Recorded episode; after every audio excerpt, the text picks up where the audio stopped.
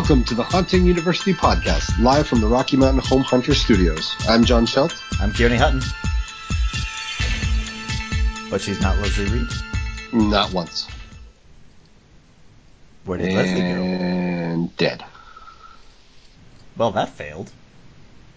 Man, and I did it right the first time. I too. know, that was perfect. Ah, Where the ah. hell did Leslie go? Are we? Let me look at the thing. Are we still actually? Is she on Skype? Says she is. She's muted. Does she know she's muted? Maybe. Leslie, you're muted. I, I, you know, and it's probably my fault. I sent her Harley Quinn things. That was probably not a good idea. That was probably she's probably making giggly noises and has muted herself in order to avoid interrupting the podcast with her giggly noises. I mean, they're they're just covers, so there's not really a whole lot of content. But okay. We really can't move on Well- without her. She's kind of essential to this No. podcast. I mean, we could we could do it. So, I mean, let's let's just go from what we know. Uh, so we need I'm- money. When you, yeah, damn it, that's what I was gonna say. damn it, I beat you to it. you bastard. Oh, so squirrel. for most of you, that currency is going to be United States currency, but I mean, we do have listeners from all over the the world, actually. It's true. So, It's true. Uh, everything Um, we're talking about today will be in U.S. dollars, however. Uh, yes, that should be made clear. Oh, oh, oh, oh, oh, dude! Yes. Someone Yes. sent me a link for a hundred dollar like palm size Oh, yeah. projector on Oh yeah, the one the Amazon. thing you sent me. Oh, No. wait. Not the thing I Different sent you. The thing I sent you is Atmos FX is offering a free digital download of one of their uh, files, Mm-hmm. ten dollar value. I saw that part. Okay. Yeah. So wait, a free hundred dollar projector? No, but um, Amazon's got a coupon, so it's fifty percent off right now, and it's a fifty dollar projector. Okay. And this is like a Not bad. fifty dollar HD projector compared to the fifty dollar holy crap, I can't believe how pixelated that is projectors that I currently have. Eh. So I need one, maybe two. I like it. So there is also a way that you can run your hunt efficiently by checking for for deals. coupons, Absolutely, checking. price. Yeah, absolutely. You guys really need help with this concept. Well, yeah. We get started, and then you're nowhere to be found. What else are we gonna do? I mean, name one thing that we said that was wrong. We said you had to have money. We said for our purposes it'll be in U.S. dollars. I mean, I And we I said think we look for nailed it. sales. I mean, what's the problem here? Honestly, I I think we ninety nailed percent it. of that because I had to figure out what my husband and I were doing for the day after this. so we said the first thing you need is money, and The second thing we said is we're going to be talking about U.S. dollars because despite the fact that we have people all over the world, that's what we work yeah, in. I mean it. I mean, honestly, I think we nailed it. I think we're done here. yep.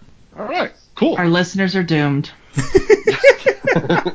Now that we've gone through the basics, shall we dive into something with a little bit more depth and substance and, I don't know, basis in accounting? I just got a new drop. I have our new drop. Our listeners are doomed. yeah, well, That's going at the end. In fairness, there was a legitimate shot at that anyway. Also true. Yeah, Do we want to start over at this point? I don't know. I'm not sure. I think it might be kind of funny just to start with that and have me interrupt. honestly, I'm fine with that. All right, let's keep going then.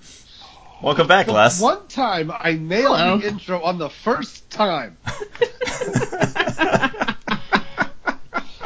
I'll be sure to be gone for all the all of our future intros and just kind of show up Show and up, interrupt at an yeah, show up halfway time. through. I'm John. I'm County and dead air. okay. Oh, All right. I'm gonna have fun editing this one. So, Leslie, money. Yes, you should have some. Hashtag analysis. I we covered that already. Okay, so as I'm sure they've Let's- already brought wait, up. wait, and wait a sec. Hey John, how many listeners have we lost so far? Um, let me look here. Huh. A rare 107%. so I think that means. I'm trying to do the math on that. So everyone who was listening, and then someone who specifically started listening to stop. Just for that purpose. So, yeah, yeah. All right. Okay, that that checks out. So maybe we legit. should give them an overview about what the episode is about if you haven't guessed. Yeah, so we're going to be talking about finance today. We want to talk about money and budgeting and all of those things that have to do with money and budgeting. And to do so, we brought in our very special, very specialized skill set person. What am I trying to say here, Les? I thought What I are was you? hoping you'd say money lady. We brought in our money lady, who's usually here Yes. anyway, but we specifically asked her to prepare this episode. Yes. So just to provide a a few disclaimers and b Always a good. background to justify why I am the money lady. Uh, disclaimer. Legal disclaimer ahead. I am not a legal expert. I am not a tax expert. All the advice here, if you have further questions, please speak to a legal and or tax expert and finance expert in your region to account for your specific state's tax laws or your specific Very nice. country's tax and accounting laws because they are different state by state, they are different country by country, and I am in no means an expert in all of them as to speaking to my qualifications, I have been working in accounting, business management for now almost 15 years. Twenty-seven years. Oh, That's not even a real number. No, almost 15. I manage the accounting and the finance for two companies, three properties. This is what I do as my day job. This is what pays my bills. As such, I have a lot of experience in different types of budgetings, budgeting for different types of operations, different scales, uh, startup, established, joint venture. I've done many, many things with this. So with that in mind, we are going to be discussing budgeting, financing, and how to manage your haunt so that within eh, for one year, so that way you can do this for the next year. Because as I believe it was Leonard Pickel has said in a number of talks, articles, etc., one of the biggest reasons why haunts fail after their first year is a failure to successfully manage their money. Yeah, and one more disclaimer, uh, John. How much do you have you dealt with money? uh, eleven times in in my life. Yeah, and uh, most of the household budgeting and things in my household are definitely not handled by me. So uh, let's. I want all our listeners to keep that in mind Yes. as we are going through here today. I This- handle personal finances, nothing of any business related. I nature. avoid handling personal finances. And you're Fair buying enough. boats for our government? Huh, actually, Yes, and and You now know, you know why all your tax dollars are not being handled well. it's Somehow funny. I think do boats for the Coast Guard are the least of that cost. and how much of that is being i believe what what's the word um i can't think of the word but basically how much of that are you funneling into the haunt Zero, obviously. It starts with an e. What's the word i'm thinking of? Enough. uh well yes, but not that specific Effervescence. uh, it's never been effervescent. Not once. Oh i'll find it. Anyway wow god if you're still listening god bless you. This is also an episode to explain to you how to handle finances for your haunts, so you do not have to resort to theft. Oh, I'm preempting you, oh, John. Oh, preempted and called out. wait I I think we should explore that as a viable means of keeping your haunt afloat. I'm just I'm just throwing that out there. Let's Oh, not. embezzlement, embezzlement. Embezzlement. yes. No, we're not embezzling. Also, So wait, highly learning- discouraged. We're not learning about embezzling. Okay, can okay, let's just let me do like a quick checklist, okay? You you tell me if we're covering this. Embezzlement, No. filch, No. thieve, No. rob, No. purloin, No. appropriate. Potentially. Legally. Excellent. Ah, no, never mind. Okay, let's get there rid of that. is legal appropriation. Ask me how I know. In fact, the government, that's the only way government can spend money, through appropriation. See? ransom, No. poach, No. fraud, Definitely Robin not. Hood. borrow borrow with the intention to not Looks return. good in tights. So so does John. That is not an accurate statement. That is in fact inaccurate. All right, But fine. it is well, in style. Okay, wait, hold on. I only have 37 more of these. No, I'm just kidding. Go ahead. Ooh, swindle. All right, let's go. Let's let's You're let's very move away fine, from John, this. for the day. I'm, I'm done.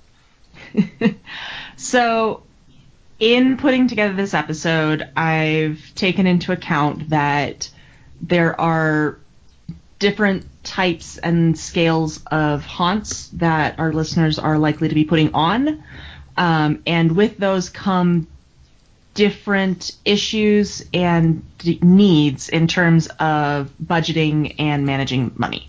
So just to kind of get those out of the way and give us a baseline of what we're working with, I've categorized them into four different types. So the first one is your basic backyard home haunt. This is what you're setting up in your front yard. You probably you're going to be borrowing your children, maybe a couple of friends to help run. Essentially haunts like what we here at Haunting You have done in the past. Um, there you're not paying anybody and you're trying and you're not making any money. Uh, the second type is a charity haunt Why don't you just take my blood? where you are working with a specific charity organization to set up, um, utilize their reputation, potentially some of their resources, and any gains from the haunt go directly and solely to the charity. The third is a volunteer haunt, Sir, I volunteer for a suicide mission. Ah, cut it out.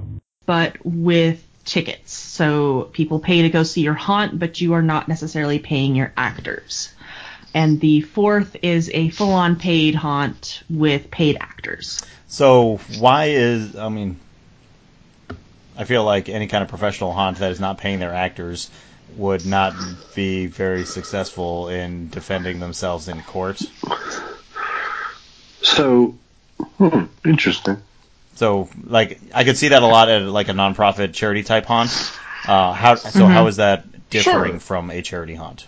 A lot of it would be simply in the nature of somebody who wants to be charging maybe two to three bucks a ticket. It's still a small scale home style haunt. They just happen to be charging something and are still utilizing their friends and neighbors. I see some concern with charging tickets on your property because now you're now you're blurring lines between pro haunt and home haunt, and so regulatory requirements will start creeping in on you.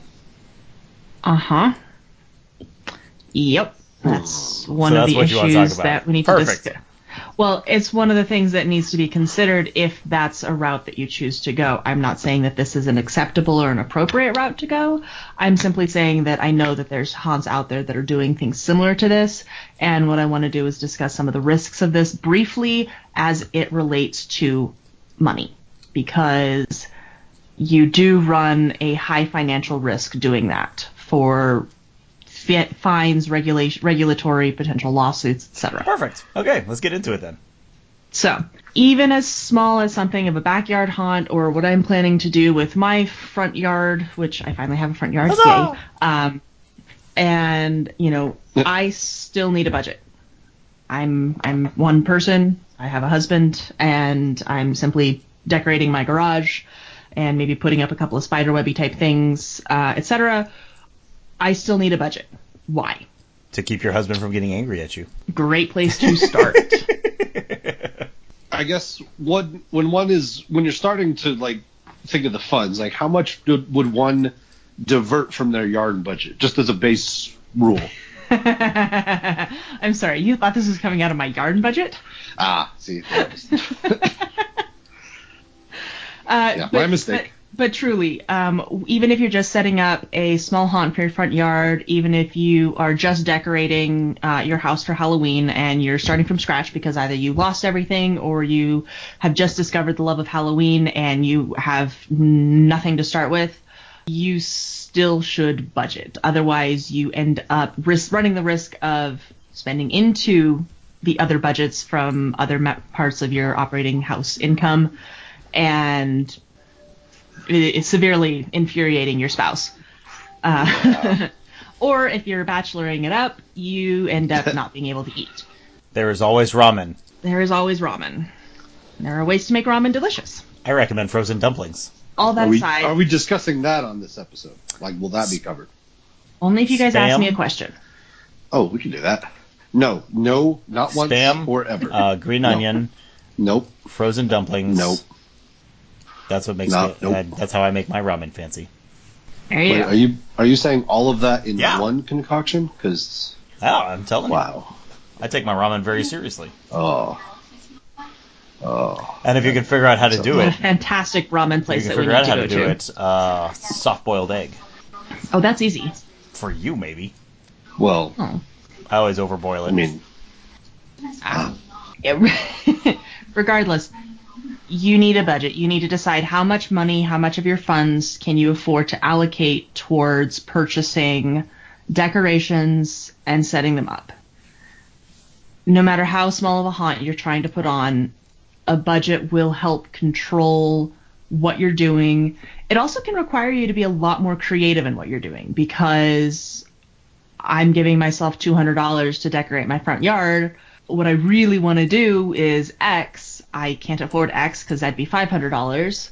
So how do I create X by going to a craft store and putting things together myself? Um, so no matter how small of a haunt you you have, you need to you need to have a budget. Uh, and a budget can be as simple as you're giving yourself $200. You know you're terrible at stopping yourself from spending over that. Get a Visa gift card, put $200 on it, write in big letters, this is for haunt only, and that's the only card you can use to purchase anything for your decorations for your haunt. Uh, and when it's empty, you're done I love that idea. Thank you for that. it's a great way to help you control yourself if you are someone like me who has no self control. Yeah, me too. so, I think we understand why we need a budget, but how do you determine how much to put on your budget? Part of that is going to be how much can you afford? Part of that is going to be what are your long term goals? Is this something that you can reuse every year? Um, for example, and, and again, right now I'm talking small scale. We will go back over this a little bit later um, for some of these larger scale ventures because it's going to be a little bit more in depth. Um, so I'm taking myself as an example. I have a great front of my house that has a garage with two windows over the top. So my goal is to turn my garage into a monster. So I need to create monster teeth to stick on the garage, and I need to create eyes to put in the windows. So basically, I'll have a light, nice, lovely monster that'll be eating things. Um, this is something that A, I can reuse every year. So if I wasn't going to reuse it, I would go something cheap like butcher paper, cut up the butcher paper and then tape that on. Since I'm more interested in reusing it and I'd like it to be a little bit more weather friendly, um, and given that we live in Colorado, our weather does strange things. I'm more interested in looking at building it out of felt because that'll hold up longer. It won't disintegrate if it rains, um, and I can reuse it year over year.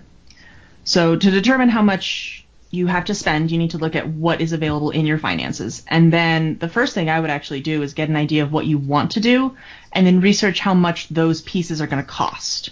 Because it might be a case that I start looking at it, I only have $200 and just to get the felt is going to be 150. And then for me to do anything else, I become severely limited.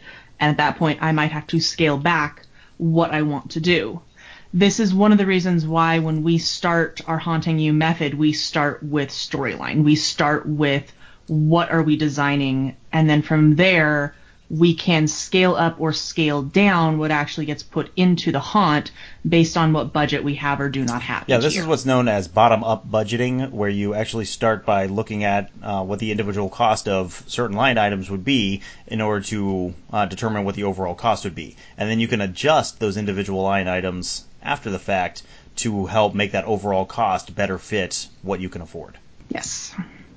Um, I like bottom up budgeting, especially for smaller scale items when you don't have any income coming in, because all you're going to have is costs. You're you're not going to have any revenue coming in from it to offset anything. So you, you know from day one that you're not making anything back on that. So you really truly are limited by what you can afford. That being said, you don't have to have no revenue coming in.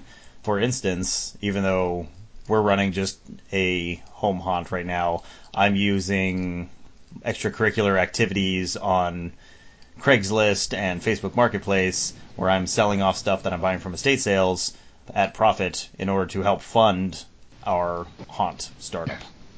Mm-hmm. And this is where this is also something that you're not necessarily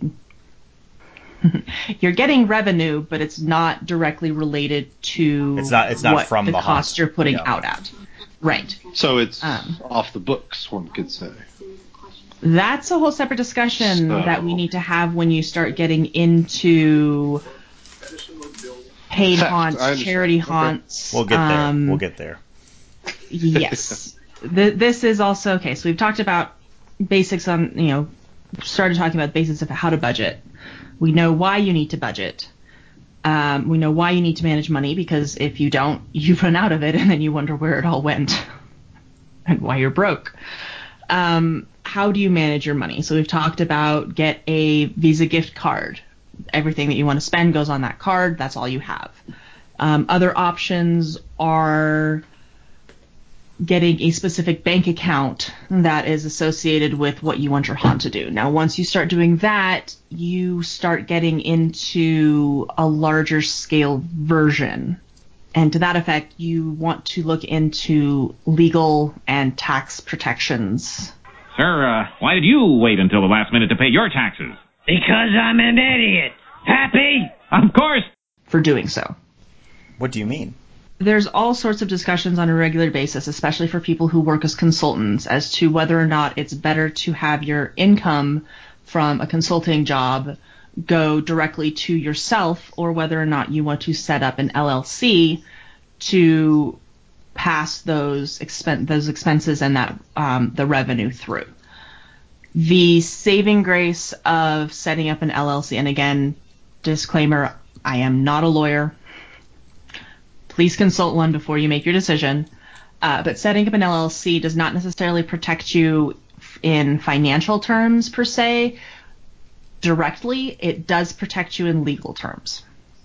So by separating out your haunt costs and revenue from your personal finances, anything that might happen with your haunt, they can only ever take what's in that haunt account. They cannot go anything that happens a in general, and again, not a legal expert, they can't go after your personal assets. Yeah, um, so when I started buying and selling from estate sales, I set up an LLC for that very reason, and it was to keep that money separate from our personal finances, so that if anything ever went wrong, and we got sued or whatever, uh, they could only touch the money that was associated with that LLC. That became a little bit important uh, when I forgot to file my quarterly tax return. And the state of Colorado tried to because I didn't file it, they said, "Well, we don't know how much you made this period, so we're going to charge you uh, a thousand dollars basically in taxes for this quarter." Well, a thousand dollars tends to be more than I was bringing in per year at that time, and much less a quarter. And thankfully, uh, the state of Colorado was willing to work with me, and we uh, they let me file the return late and get everything straightened out that way. But had that had they not been willing to work and that ended up going to court, um, my personal finances at least would have been protected. And one thing I would like to point out here is that is if you now if you go the route of theft, you are not required to declare that that income. So I mean, there's an advantage. So In anyway, fact, uh, if you declare it, then uh, you would be setting yourself up for things like getting arrested, Exactly. and going to jail. so not only does it simplify, you don't have to pay taxes on it. So I I'm just I'll cut it short. I'm just saying it's it's a legitimate revenue stream, It is not a legitimate It is revenue. not a legitimate revenue stream. completely legitimate. Continue. I think it's the most illegitimate revenue stream you can imagine. Literally. Perhaps my choice of words was poor. Yeah, a little bit, little bit there. Yeah, so what Valid. tool- What about valid? Okay. anyway, continue. So, what tools do you use less to manage your money? Uh, once you get beyond the backyard haunt um, and everything else, I really do. Re- and once you start getting into either working with a charity or starting to set yourself up where you're running a paid haunt, I really do recommend that you either take a crash course in accounting or that you hire a professional accountant, which again costs money. Um, we don't work cheap. Most of us don't work cheap. Can't imagine how I want you. But I'm not free. In terms of programs that you use, I would absolutely suggest and advise that you move beyond spreadsheets, otherwise, you will drown in them. There are a number of accounting programs that you have available to you uh, online. Uh, I know the the two that I'm most familiar with that scale very very well are I believe it's Mint, which you can get. It's it's an Apple product. I've never used it, um, but I have some friends who have. The one that I use on a regular basis and the one that I use professionally is called QuickBooks. It's uh, industry, pretty much an industry standard, along with Quicken. Uh, both of these are essentially they are account management tools. You can set up um, all of your revenue streams that you're utilizing for haunts. Uh, you can set up all of your cost management. You can set up if you are choosing to get a bank account for your haunt, uh, which again, once you start getting larger than a backyard haunt, I would advise. Uh, again, this keeps your finances separate. Any costs come out of it, any revenue goes into it. You're not sitting here spending six hours every week wondering, crap, where did I put that check? Or wait, what did I pay for that Home Depot cost out of? Was that my home Home Depot project or was that my haunt Home Depot project? By keeping everything separate and segregated, you will have a much better knowledge of how much you're spending, where the money is going to, and if you are doing a paid haunt, how much revenue you're you're getting in and whether or not that's offsetting your costs. When you are researching programs to use, uh, whether you're looking for just the program itself or whether you're looking to hire an accountant for on again on a contract basis, there's a bunch of questions that you're going to want to ask. Uh, this is also this is both to protect yourself. This is to make sure that you know what you're getting into, and in some cases, how much more it's going to cost you. So one of the first questions you need to ask is how much. How much do you care? How much is a professional going to cost me? Is it a flat rate? Is it an hourly fee? Is for, for, for the software programs, do I buy it once and then I don't have to pay anything else for a certain number of years? Uh, QuickBooks, you purchase a license. They run between 100, 150 to 500. In general, you're just going to need the most basic level of QuickBooks for running a haunt. Um, and that gets you full support from QuickBooks Company for three years. After three years, you either need to upgrade or you continue to operate on the same program, but you do not have access to any support or software updates. So again, is it an ongoing fee for usage? Some programs that I know of, you do pay a monthly fee. If you want additional things, there's add-ons. Are you doing an online program or are you doing a software program that's on your computer? QuickBooks offers both. How easy is it to use if you are looking at a program instead of a person? Is this something that you need to take a class to understand or is this something that you can log in and get started with relative ease? Um, and do you need any experience to use it? Some programs that are out there are they really do require you to have a degree in accounting. Others do not. And again, I go back to QuickBooks because that's what I use, but also I do not have an accounting degree. I have done this professionally for 13 years, but I do not have a degree in it. And QuickBooks is extremely user friendly in terms of managing and keeping your accounts, even if you have never actually sat through an Accounting 101 class. Time.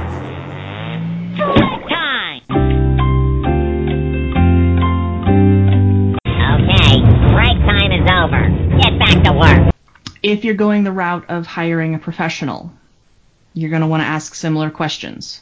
How much do you charge? What are your regular fees?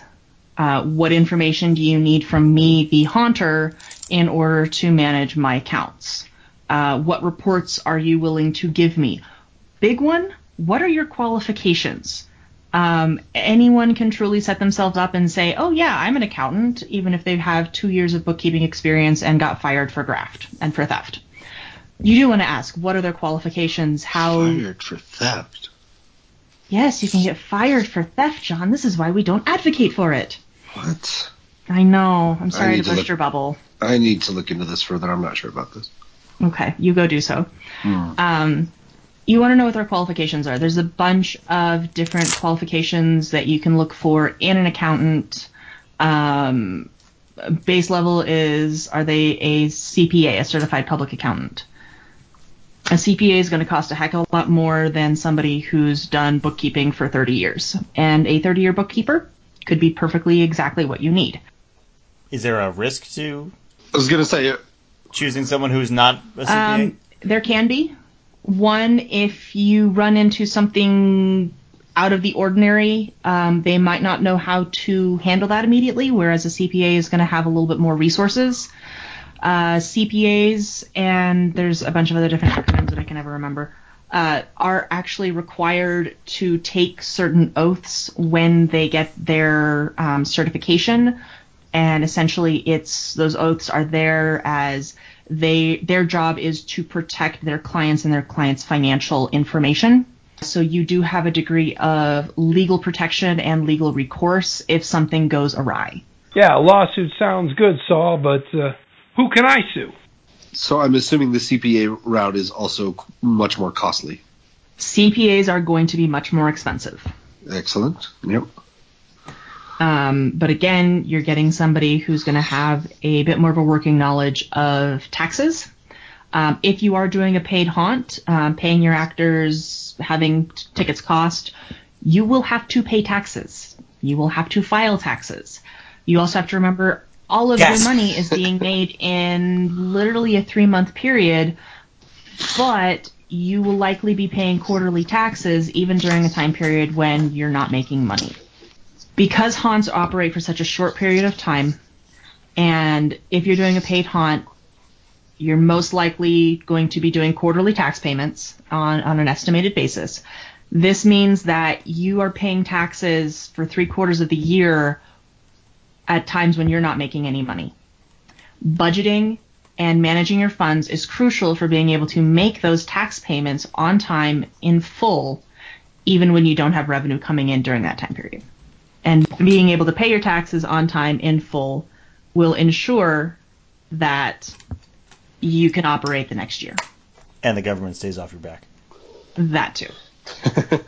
So, just for so some of our listeners may have this, this question. So, let's say, so we're talking about a lot of these haunts as as paid haunts, where they're charging ticket costs, uh, paying actors, etc.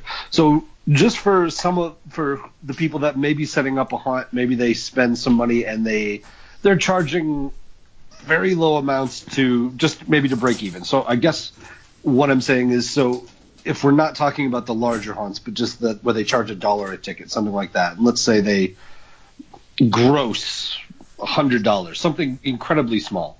Say they gross hundred dollars for their season. Is there a is there a max or excuse me a trying to think of the Threshold. words?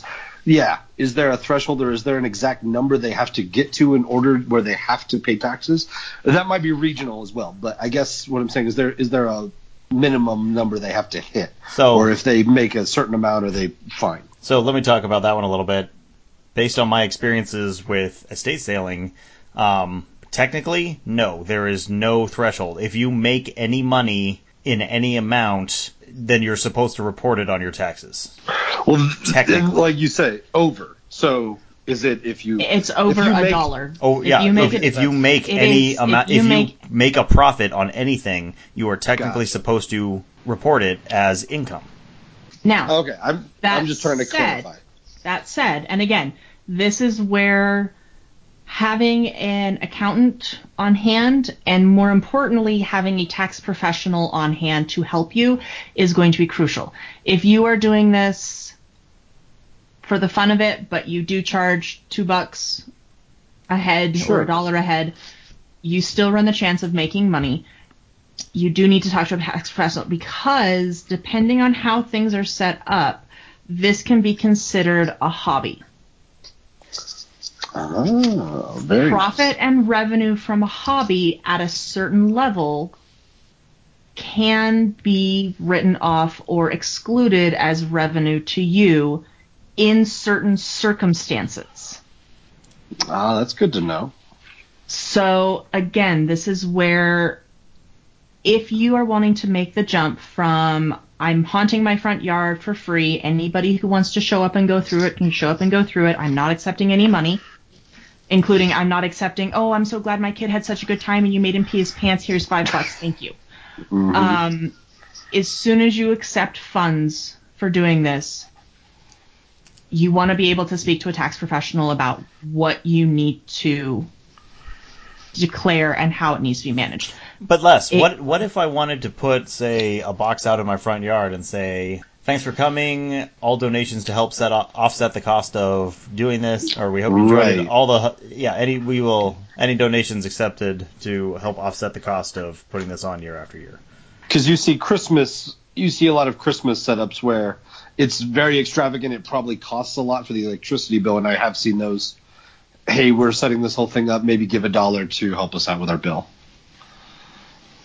Even voluntary, I would still speak to a tax professional because your state might have different laws, your county might have different laws, your Mm, city fair. might have different laws. Taxes happen at all levels, Multiple even levels. down to Mhm, neighborhood. absolutely. Your neighborhood might have a specific tax thing set up to help offset because instead of an HOA, they somehow managed to convince the city to allow them to do a tax on item X. If you are accepting funds, if you are accepting donations in cash, you need to talk to a tax professional about how that has to be handled. This is honestly, it, it sounds like overkill, and 99 times out of 100, it is overkill. The IRS doesn't have the personnel, the budget, or the anything else to actually examine even a percentage of the people that are doing Sure. things screwy. This is to protect you. This is to protect your family. This is to protect your haunt. This is to protect your ability to do things going forward. And, and let me just say, we're not cer- we're certainly not telling you you need to go find a CPA. What we're telling you is Yeah, there are course. risks associated with not talking to a CPA, and if you think those risks are acceptable, then please, by all means, continue what you're doing. Yes. It's it's. I think it's one of those things you have to, you know, as if you're doing it for any type of money, you have to judge. I mean, if you gross fifty dollars, you know, every time you do this, you know, you you probably don't have to hire a CPA. But if Yeah, you're and trying to make are- any sort of profit, And the chances are that the IRS is not going to care enough about your fifty dollar profit to expend the time and resources to come after you. but if you're pay if you ha- if you're to the point where you're paying actors, you have startup costs, you have that. It's probably something that'd be worth looking into. Yes. And as you look into it, you also need to recognize it is going to cost, so it needs to go in your budget. CPA costs. Perfect. As CPA, CP, uh, legal, tax, and Sure. accounting professionals, if you are running a haunt and if you are hoping to turn this into something professional, I would start with making sure that you have that in your budget. Um, even if I you like- don't, even if you don't need to use it, put it in your budget because at the very least, if suddenly you do need to use it, it's there. That's the other nice thing about budgets. If you budget for things that you think you might need and you end up not needing them, your budget looks a lot better compared to what it could have. It's always better to over budget than to under budget. Oh yeah, no doubt. Okay, I think All we have beat So- that dead horse. I think we have. So you have your budget, you have your accounting method, uh, you have your haunt. Uh, you are now open. Now you're actually really starting to pay out money, and more importantly, you're starting to get money in. What do you do? You put it in a large tin container. I'm pretty sure is the universal. I'm partial to under the mattress. Mm, okay, that's also good. Leslie, uh, which one is more correct? Which of those is better? Neither. Which is the one that professionals do? Banks. What? We live in the world of electronics and electronic payments. Very, very few people carry cash anymore. Carrying cash and managing your business in cash, especially with volunteers, is a surefire way to get yourself ripped off and you will make no money and you will be screwed and there will be no way in hell for you to go back and figure out who stole your money. So you mentioned electronics, like we're in kind of a, a digital age, so to speak. So if now, what if it was like a sleep number bed? Digital bed. The higher number of your sleep number does not indicate that your money is growing. Well, I'm just saying it's more of a it's an electronic it's a piece of electronics. Is that is that better suited to store your funds than let's say Uh, your average mattress? Maybe a water bed. Actually, that seems like a bad idea. Your Never mind. money's going to get Waterbed, very soggy. waterbed would Wa- be really good for Do not storing do the hard waterbed. change, not dollars. The paper water money. bed is a bad idea. Okay, so we're recommending the sleep number bed. Understood. Continue. Look into digital platforms to receive payments. What are your thoughts on PayPal? PayPal So here's why I ask. PayPal is what I use I, for my estate sailing because um, I usually don't have enough funds to justify the bank account, and it was making it very difficult to get to those funds. Whereas PayPal, I can take I can swipe credit cards on my phone, and it goes right to my PayPal account, and um, I have a card for my PayPal account, so I can pull money out of it that way in order to buy stuff at estate sales and only take cash. PayPal has worked like a bank without any of the funds requirements that It's I was also struggling incredibly with easy with to set up. Super easy to set up. So what are your thoughts? Mm, yes and no. it's one of those. If you're taking okay, so it also depends on we have to talk tickets as we're as we're as we're talking funds in. We need to talk tickets. Uh, PayPal has a lot of value for things like goods. Um, they I know that they do very very well with stopping payments on things like this never got shipped. I never received it. Um, I can't get a hold of the vendor. They, they have a lot of value there. They are definitely designed for marketplace transactions. Uh, with PayPal, with selling tickets, if you're going to sell tickets at the door or if you're going to require that everybody buys tickets in advance, you need to have a dedicated platform set up for accepting and paying, having people pay for tickets at the door.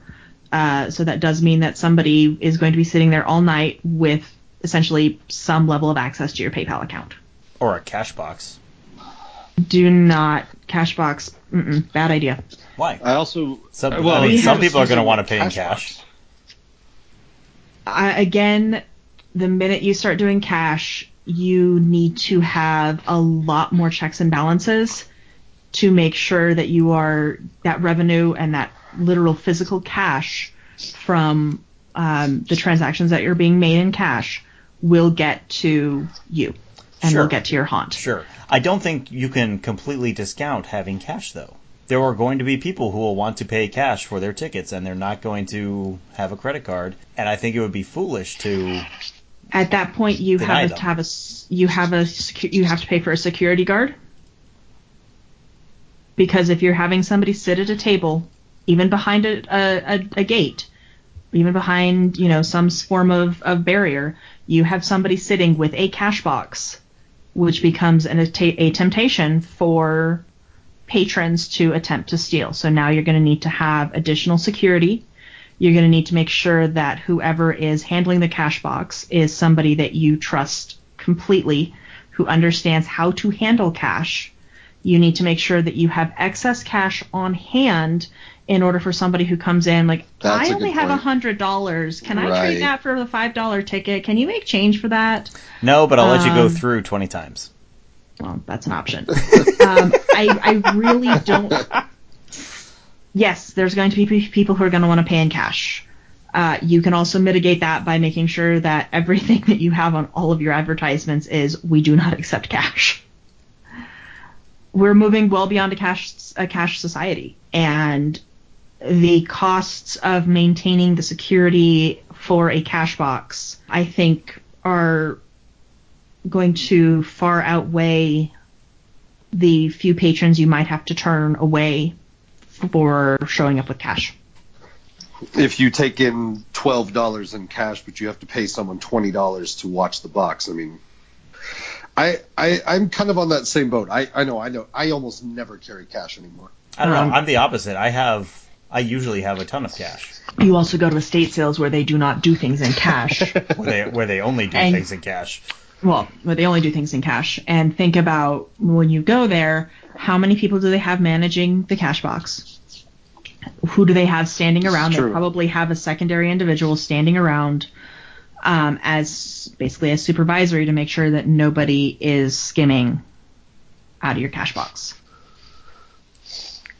Because I Um, know, I, I, Kay, I, I'm sorry. I think you're the outlier. Uh, I understand. maybe. Like you, I, like you said, I, I totally understand. Some people will want to pay in cash, but I never carry cash. I know my wife almost never carries cash. Sure, It's- but you're also millennials.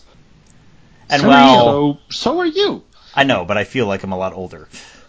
But you're My back suggests otherwise. That so, but anyway, still.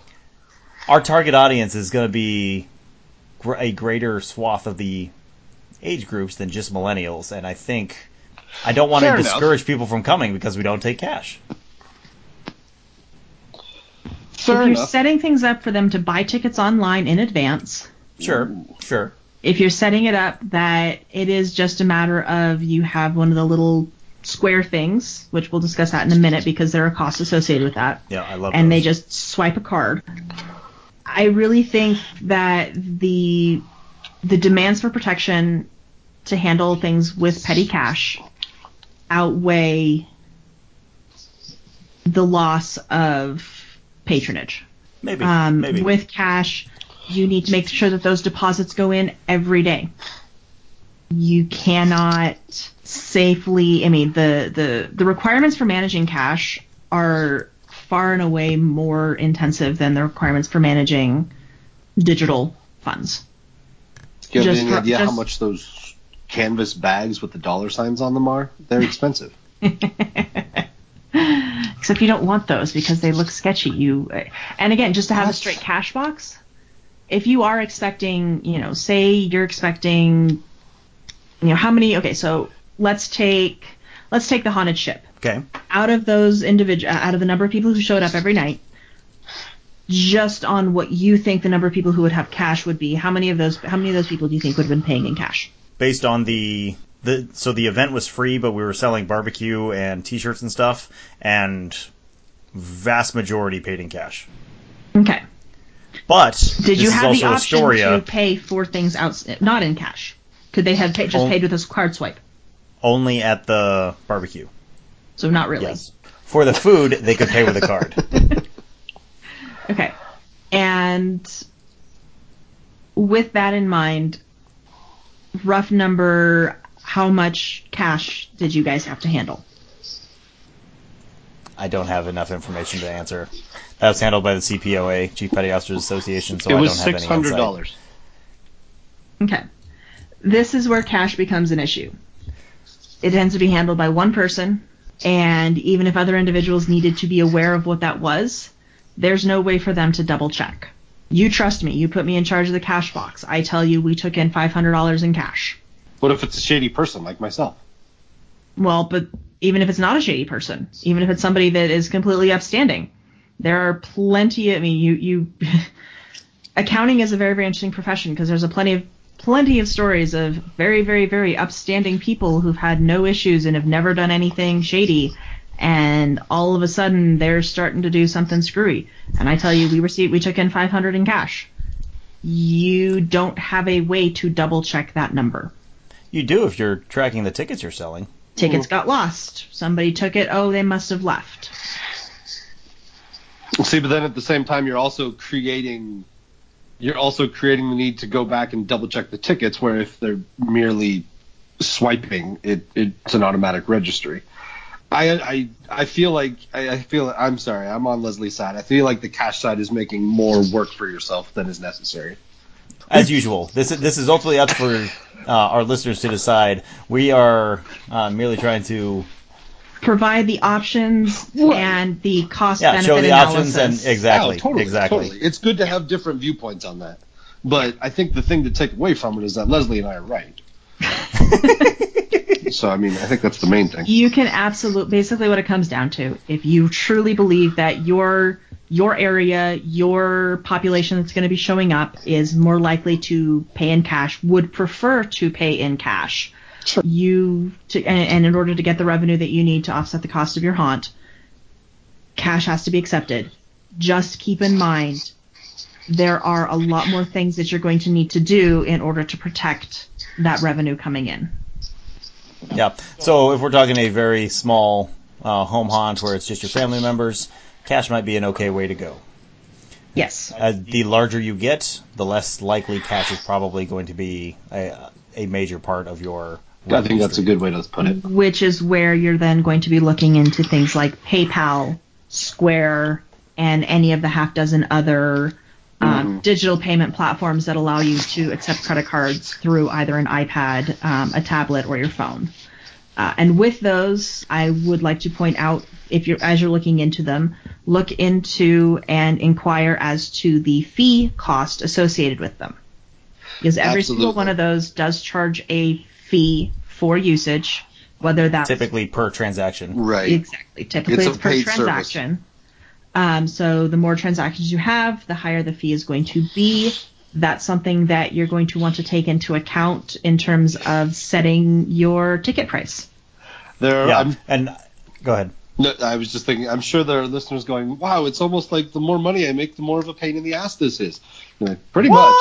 Pretty much. Welcome to running a business. If you want to turn this into a business, those are the waters. The more money you make, the more successful you are, the more of a headache you're going to have, the more you're going to need help managing it, and the more you're going to need to pay out more money to hire professionals to help you manage it correctly. Yeah, so I used both Square and PayPal uh, in my estate sailing. I liked PayPal uh, for a couple reasons. The fee at the time was a little bit cheaper. I don't know. I haven't looked at Square in a while, so I don't know if it's still true. Um, but PayPal associated directly with my account, so there was no extra step of getting the money from my Square account to my PayPal account uh, to make the money usable again. Everything was handled right there by PayPal, and I appreciated that simplicity. So PayPal worked better for me. Yes. I like it. um, again, as you start getting into, you know, as you really do, if you do this well and you are, do have success, you are, you might want to look at not just utilizing PayPal, but actually putting your money into a traditional bank account. The advantage of a traditional bank account is you get interest. You get PayPal interest, does not offer interest. um, and it can sit there, and you can start building up credit and uh, you know transaction history and reputation with the bank that you're using in order to take the next step and doing things like I need more money. I'd like to expand my haunt next year. I've been banking with this on a small scale with this bank for three years now. Let me see if they'll take. Let me take out a small business loan. By having uh, reputation associated with that bank that you've decided to work with, as opposed to just working with PayPal, you now have the ability to take out a loan to help you grow your haunt. Yeah, that was something I didn't consider when I started the LLC for my estate sailing. The LLC has no credit history, and when I established it, and I couldn't use my personal credit history to try to get uh, any type of loan at the start because they were separate. So that is definitely an advantage to going to a bank because you start building a credit history in your LLC in your business, uh, so that, as Leslie says, you can um, you can use that credit history to your advantage later. And really quick, one thing I, I want to segue into, you know what else you can use to your advantage is social Theft. media. Wow. Really, social media? What do you mean, John? That, man, that didn't feel good. That, that's my thing. I don't even know where to go here. No, Uh, you one thing I, I want to shamelessly segue into is just so Leslie can probably get a drink of water. Is if you guys want any additional information on this, if you want to check out some of our other episodes, see some of the haunting you method, um, you can find us at a couple places online. Kay, where's where can you find us on Facebook? Uh, that would be www.facebook.com slash haunting you with just the letter U. And how about on Twitter, John? Uh, you can also find all of the same great content on Twitter, which is at Haunting Univer One, which is Haunting U N I V E R One. Find all the great information from the podcast, from stuff, just some random things that we like to put up. So it's a good follow. Yeah. Um, and if you are looking for any of our other episodes so that you can uh, learn more about the Haunting You method uh, or hear about our efforts in trying to get Sanguine Creek Estates established, you can find all of our episodes on Podbean at www.hauntingyou.podbean.com. Uh, hit the subscribe button, and our new episodes will automatically be sent to you every time we get one published. It's like having us in your pocket. That's unnerving. Mm, but also entertaining. All right. So I have one thing I want to bring up. Leslie, are you still alive? Like, do you still have a throat? I'm sneezing. Hold on. Did she? Take your time. I think she said sneezing. Yes, Oh. sneezing. I put myself on mute so I didn't screw up our audio too badly. Appreciate that. Appreciate Yeah. that. I See, that's a profession. That's a professional right there. Yeah, makes makes my editing easier. on a very very difficult editing job. All right. So just to take just to take a quick break, just a quick segue.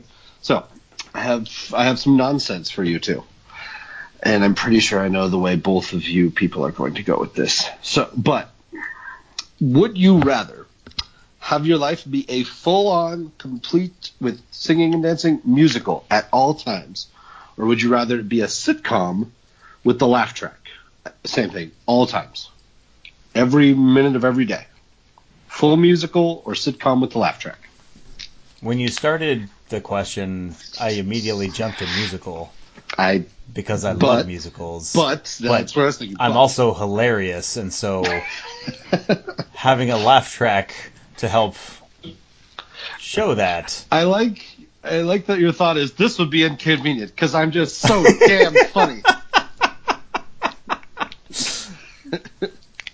Like I'm thinking about how my how like staff meetings would be so much better with a laugh track. See, I'm I'm, I'm flipping. I, I- I want a laugh track. well, while you're thinking, I'm I I am on the opposite side of you two. I am not a fan of musicals. For whatever reason, I cannot quite pull off the suspension of belief. I I always like, why are you just not speaking these things to each other? That's right. There's no talking. All of the dialogue is sung in a very dramatic fashion. I can't quite pull it off, so I am going with the sitcom with the laugh track because I'm also hilarious. I'm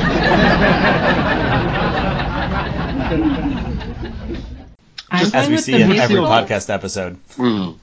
I, I'm going with the musical because I work with a bunch of engineers and I would pay money to see them breaking into song and dance actually throughout the day. You get know what? your- I would pay money to see that too. You see your grumpy coworkers who now all of a sudden sigh and it's like, okay, I have to get up on this desk and dance for a few minutes. God damn it. Exactly. Yeah, I'm still going sitcom. I, I, it, I, th- my thought with the musical part is it would be fun for a little while, but eventually you you didn't get a lot of sleep, you're in a bad mood, and you wake up and have people sing songs to you about getting coffee, and you just want to kill them. And I, I, I give me the sitcom. They got the mustard. Ah.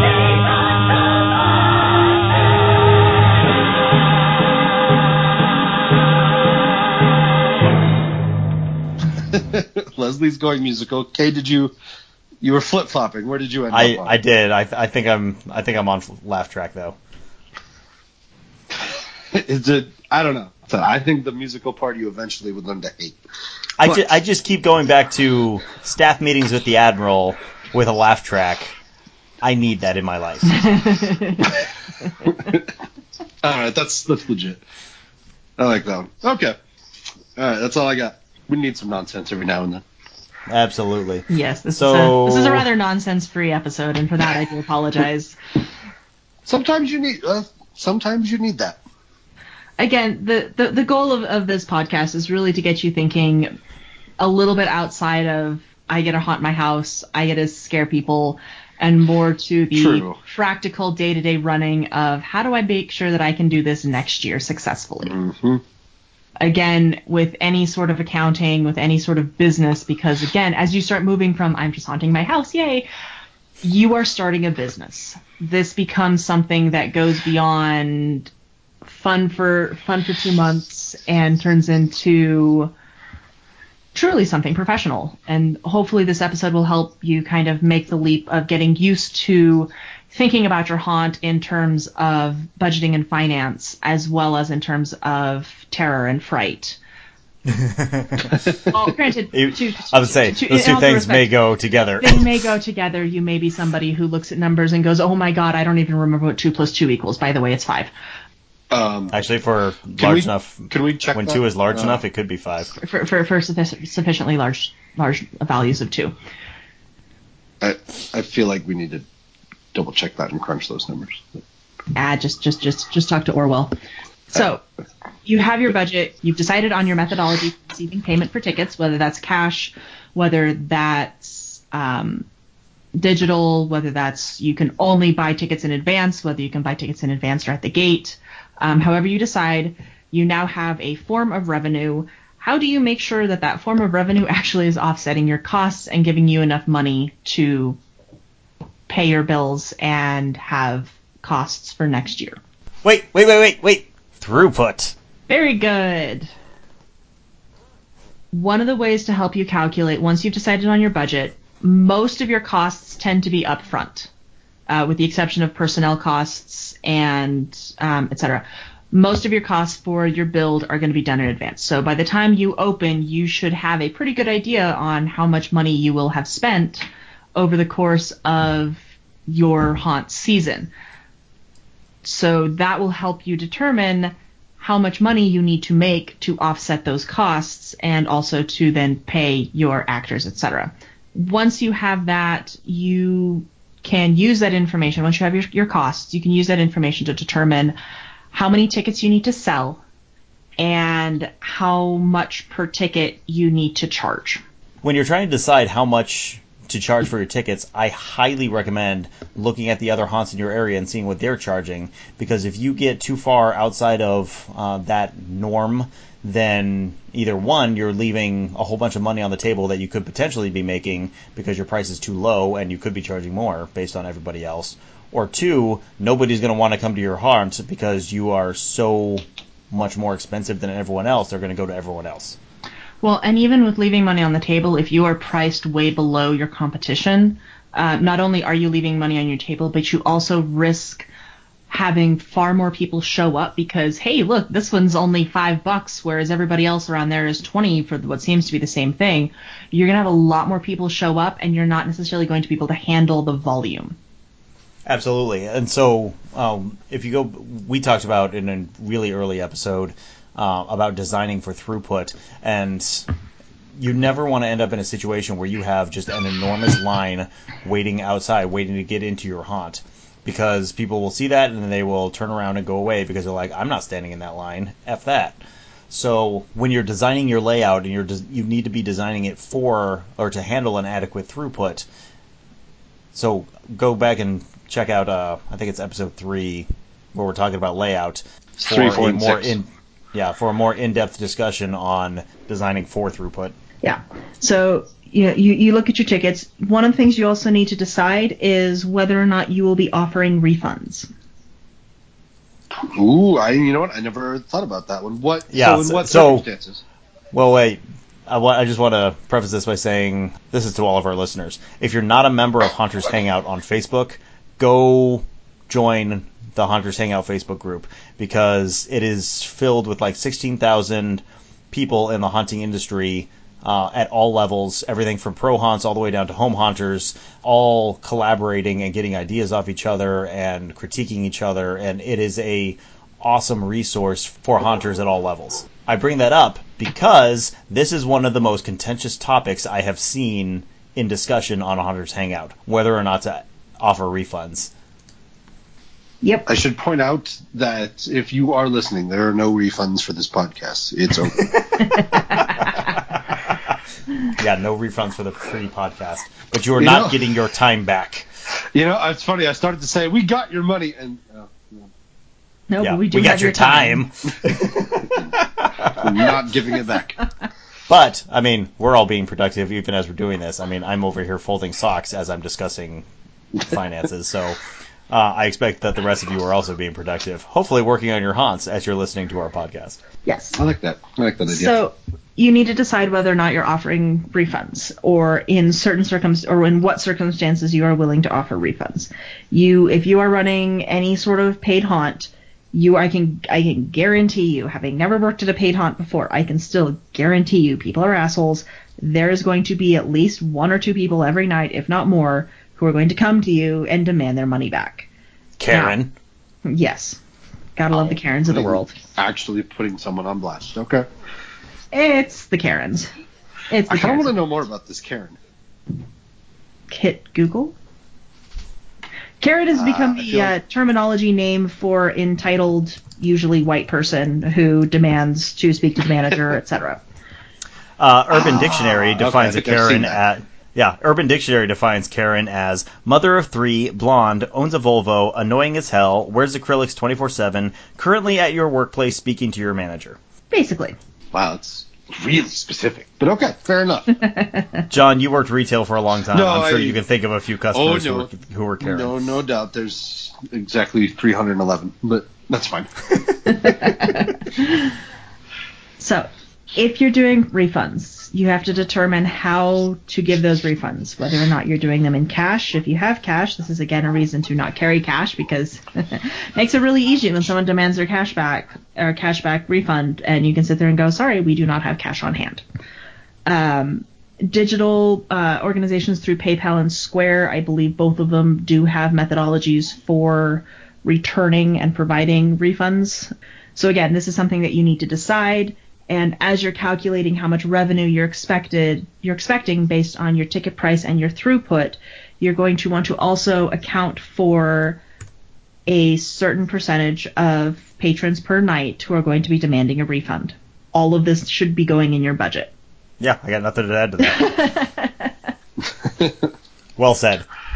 It's very brutal, but if your goal is to turn your haunt from a home haunt into a pro haunt by starting off your home haunt, tracking your costs, and maintaining a budget, you have much higher chance of success when turning into a pro haunt because you have a year, two years, five years of cost history that you can use to create your budget for your pro haunt and determine how much money you need to be bringing in to not only offset your costs but to also generate a revenue that you can then use to invest in your haunt for the following year.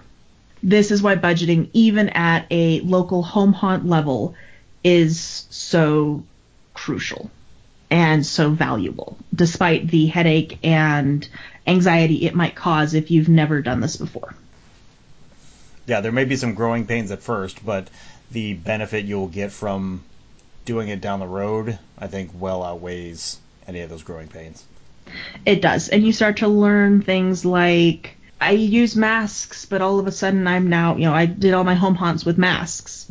Buy a mask, use it for five years. It's a one time cost for the most part.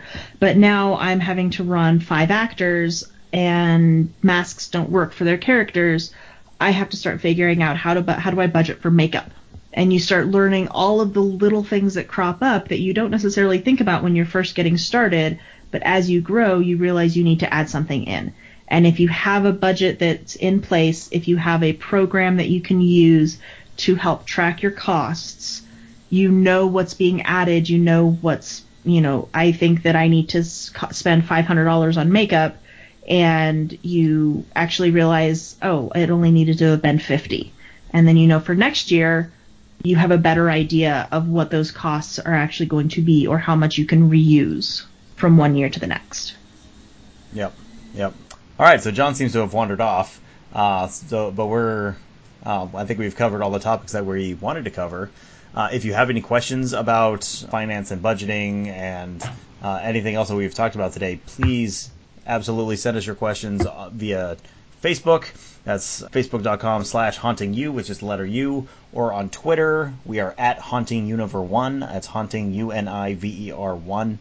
We'll kick them over to Leslie, and she will do her best to answer your questions uh, in the most thorough but non legally binding manner that she can. yes. Again, there's a lot here. There's a lot of different ways that you can put together a budget. There's a lot of different ways that you can manage your funds, as we've talked about. It can be very, very overwhelming. I was very, very overwhelmed when I started learning all of this, and I was learning this using an actual company. But accounting always sounds very, very complicated, and ultimately, it's a very, very straightforward process. How much money have you spent? How much money have you brought in? If you've spent more money than you've brought in, you're screwed. If you've made more money than you've spent, you're doing good. Beyond that, everything else is financial semantics, and ultimately, it occasionally helps to not get bogged down in the details.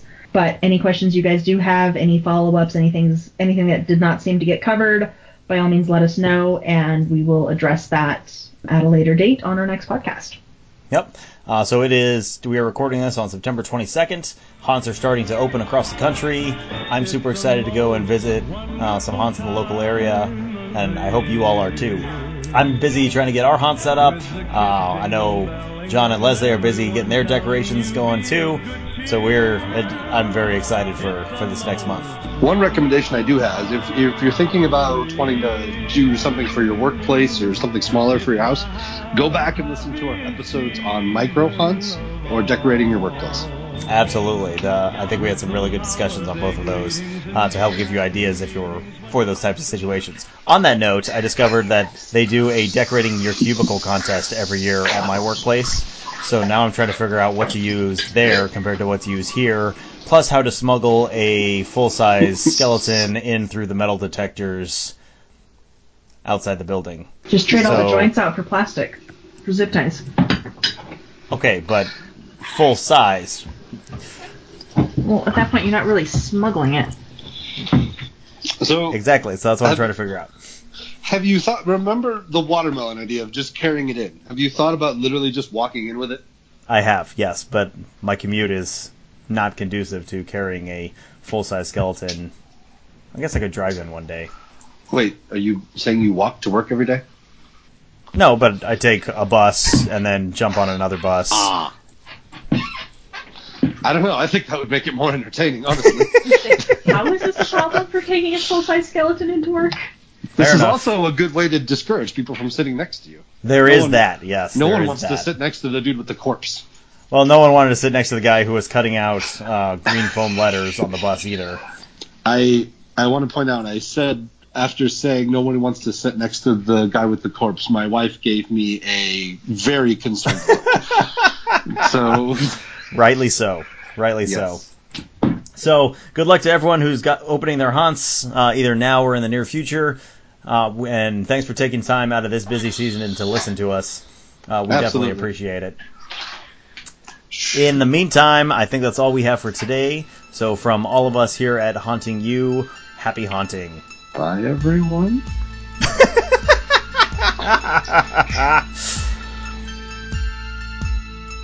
Haunting You is a production of the Rocky Mountain Home Haunters, LLC. All audio clips and sound effects are used under a Creative Commons Attribution or Public Domain license from Purple Planet Music at www.purple-planet.com or the Sound Bible at soundbible.com. Please see our Facebook page for more information on all the clips used in this episode.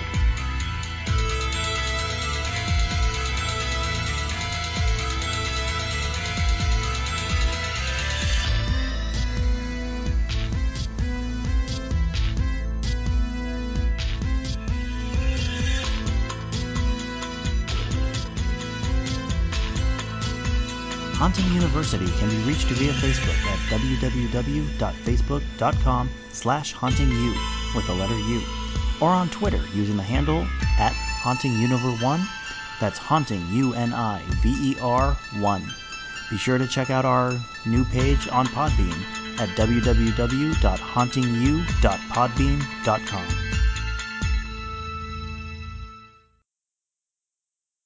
Our listeners are doomed.